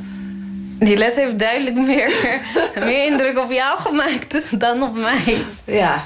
Maar je herinnert je Sir wel als een man die voor nuance was. En voor- Ja, ja, maar dit, eh, ik herken wat je zegt natuurlijk helemaal. Zo, zo was hij. Ja. Hij was vol nuance en hij was zo begripvol en hij, hij stimuleerde je. Ehm, ja, dan, dan, ja, dan doet het misschien gewoon wat, wat meer pijn. Ja, dat hij Van niet zo die iemand- complexiteit wil zien. Ja. Ja. Ik weet gewoon dat hij eh, eh, achter die standpunten van de PV staat natuurlijk. Maar ook dat hij toen Wilders zei, eh, die uitspraak deed over minder, minder Marokkanen. Ja, toen heeft hij dat ook niet ehm, tegengesproken. Toen heeft hij dat zelfs ehm, nog een keer herhaald. Dat hij ook minder Marokkanen wilde, dat daar niks mis mee was. En hij noemde zelfs volgens mij... ehm, ja, het uitzetten van Marokkanen noemde hij dan enkeltje naar de zon in Marokko. Weet je wel? Alsof dat, alsof dat het, eh, alsof het gewoon een vakantie was. Ik heb dus een e-mail gekregen van hem ehm, deze winter. En daarin eh, zegt hij dus ook dat hij. Nou, ik had iets verteld over hem in een interview over zijn lessen en, en hoe ik me die herinner. En hij schrijft dus dat hij dat fijn vindt om te lezen en dat hij trots op mij is. En dat vond ik wel grappig. Ik dacht zo'n rechtse populist die trots is op een linkse theatermaker. Ja. Ehm, maar ik dacht toen ook aan die mail die hij jou ooit gestuurd heeft. Tien jaar geleden is dat ongeveer. Misschien kun jij even vertellen wat er aan die mail vooraf ging. Ja. Eh, wij hadden dus, eh, jij en ik, die eh, schreven al een tijdje samen. We hadden toen bij NRC een serie lopen waarin wij ehm, mensen beschreven die, die grote verschillen tussen elkaar probeerden te overbruggen. Ja. Wij waren daar natuurlijk. We schreven dus samen over die mensen die hun best deden, die verschillen te overbruggen. En voor het einde van die serie vonden we eigenlijk dat wij zelf een brug moesten slaan. En we besloten toen om naar Seur te gaan, onze oude geschiedenisleraar. We waren ervan overtuigd dat dat een hele moeilijke, misschien zelfs pijnlijke ontmoeting zou worden. Nou ja, we waren dus verbaasd hè, en, en eigenlijk uh, teleurgesteld dat, die, dat onze uh, geschiedenisleraar ja, voor, de, voor, voor de PVV uitkwam. Uh, ja, partij van de kop voor de tax eigenlijk. Is, hè? Dus dat, dat... Ja, want even voor de luisteraars. Jij hebt een uh, hoofddoek. Ik wou bijna zeggen een kopvot. Oh, fijn. ja. Om in, om in sfeer te blijven. ja, precies. Het was een vreemde middag, daar in Oosterflank. Dat is de buitenwijk van Rotterdam waar Seur woont. We zaten met elkaar aan de keukentafel... Er was iets in Seurs nek geschoten en hij kon nauwelijks bewegen. Ja. Dus hij zat daar heel stijf. Ja, een soort plank. Rood gezicht. En had pijnstillers ingenomen. Ja. ja. En, uh, en wij kwamen daar uh, vol vuur en... Uh, Brani. ja. ja. kwamen we daar... en klaar voor een confrontatie ook. Precies, we kwamen echt de confrontatie opzoeken. Maar dat bleef een beetje uit. Je kon eigenlijk niet boos op hem worden of blijven. Mhm. Zoals hij daar zat en zoals hij er ook, ook zijn, zijn opvattingen uitlegde. En, en, en kijk, mensen die uh, in mijn positie die herkennen dit wel vaker. Mhm. Want um, het, ik had het gevoel van zo'n maar jij bent anders type uh, gesprek. Hè? Ja. Hij zei dus van. Uh, die problemen zijn er uh, wel degelijk en uh, um, daar moeten we wat aan doen. Maar hij benadrukt elke keer, maar jij bent anders. Mm -hmm. Jij doet dat niet. Kort na ons bezoek stuurde hij Hanina een e-mail. Hoi Hanina. Jullie bezoek heeft een grotere impact op me gehad dan ik van tevoren had kunnen denken. Ook omdat ik me jou pas als leerling voor me kon halen toen je eenmaal binnen was. Marjolein ook trouwens. Jouw bezoek en mijn herinneringen aan je als leerlingen. Je begreep mijn humor. Iets dat voor mij van essentieel belang is. Ze hebben me aan het denken gezet. Misschien wil je naar mijn debat bij de NMO, ja, je leest het goed, zondag half drie kijken. Schrik niet, maar leg me uit waar ik fout zit. Want ik ga ervan uit dat jij mijn optreden fout, misschien zelfs gênant zult vinden. Ik heb geen zin om verder als verbitterde frustraat door het leven te gaan, dus geef me wat feedback. Uitroepteken. Ik ben overigens, maar dat heb ik al gezegd, erg trots op je. Groet Ronald. Jij mag me net als mijn TVWO-leerlingen bij mijn bijnaam Sir noemen. Ja, zie je, ik zei het je toch? Ik zei het toch? Ik zei toch dat hij dat alleen voor dat alleen die witte leerlingen dat deden, TVWO. Weet je nog wat je, wat je dacht toen je die mail las? Ja, dus, dus dat bevestigde mijn gevoel van... jemig, we hebben, volgens mij hebben we hem uh, echt zo ver gekregen. Ik denk dat we... Uh, wat, dat hij inziet dat hij genuanceerder moet zijn weer. Ja, dat hij simpelweg door een gesprek met een van die hoofddoeken... Hè, of een van die linkse mensen... dat hij ook echt uh, van gedachten was veranderd. ja. Dat was best wel naïef. ja. ja. En, uh, maar dat was natuurlijk niet zo, want hij ging door. Hij ging door met die dingen zeggen, uh, met, met bij de partij blijven en partijstandpunten uit, uh, uitdragen. Bij de PVV bleef hij, ja. ja. ja. Dus, dus toen was de vraag voor mij: ja, wat is, wat is nou eigenlijk. Uh, wie is nou de, de echte Seurense, zeg maar? Wat is nou echt? Want dat was ook echt. Ja, en daar, daar, daar, daar, heb ik nog steeds geen antwoord op. Nee. Wat is echt? Tien jaar geleden leek het dus even alsof we onze oude geschiedenisleraar hadden teruggewonnen. Alsof wij, twee oud-leerlingen, hem met één enkel bezoek van Wilders hadden losgeweekt en hij ons uitzicht weer deelde. Maar uiteindelijk bleef hij staan waar hij stond. En daar ben ik uh, best trots op. Ik ben trots dat ik Eerste Kamerlid ben uh, voor Geert Wilders, ja. Ja. Wat is echt? Seurs vriendelijkheid in de woonkamer of zijn hardheid in de politiek? Wat is echt? Seurs herinneringen aan onze school of de mijne? Die vraag, wat echt is, is de afgelopen jaren alleen maar groter geworden. In de volgende aflevering ga ik nog verder weg van mijn eigen raam, op zoek naar het uitzicht van mijn oude geschiedenisleraar. Ik was volkomen in paniek. Volkomen in paniek. Het is er hand met de. En dat uitzicht blijkt wijdser dan ik dacht en donkerder.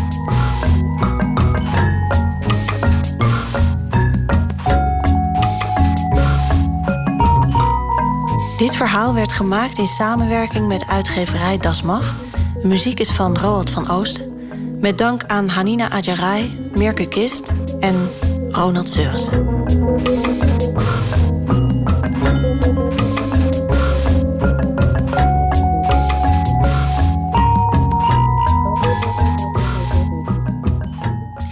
Dat was de eerste aflevering van de podcastserie Sir, gemaakt door Marjolein van Heemstra. En volgende week zullen wij het volgende deel hier uitzenden. Maar als je nou niet kan wachten, dan kan je ook de gehele serie vinden in nou ja, alle favoriete podcast-apps die de wereld rijk is en uh, die uh, er voor u zijn om te gebruiken. En uh, ik vertel nog even iets over maandag, want dan zit hier Pieter van der Wielen en die spreekt met acteur en toneelschrijver Vincent van der Valk. Die speelt bij theatergezelschap als NT Gent, de toneelschuur, toneelgroep Oostpol en Theater Utrecht. En verder kennen we hem van de film Gloekauf en de tv-serie Klem. Ook schreef hij de voorstelling De Vrouw en die gaat volgende week in première. Dat onder meer maandag. En straks kunt u luisteren naar de Nacht van de Radio van BNN-VARA. Dan uh, zit er niks anders op dan u een goede nacht te wensen. Tot nooit meer slapen.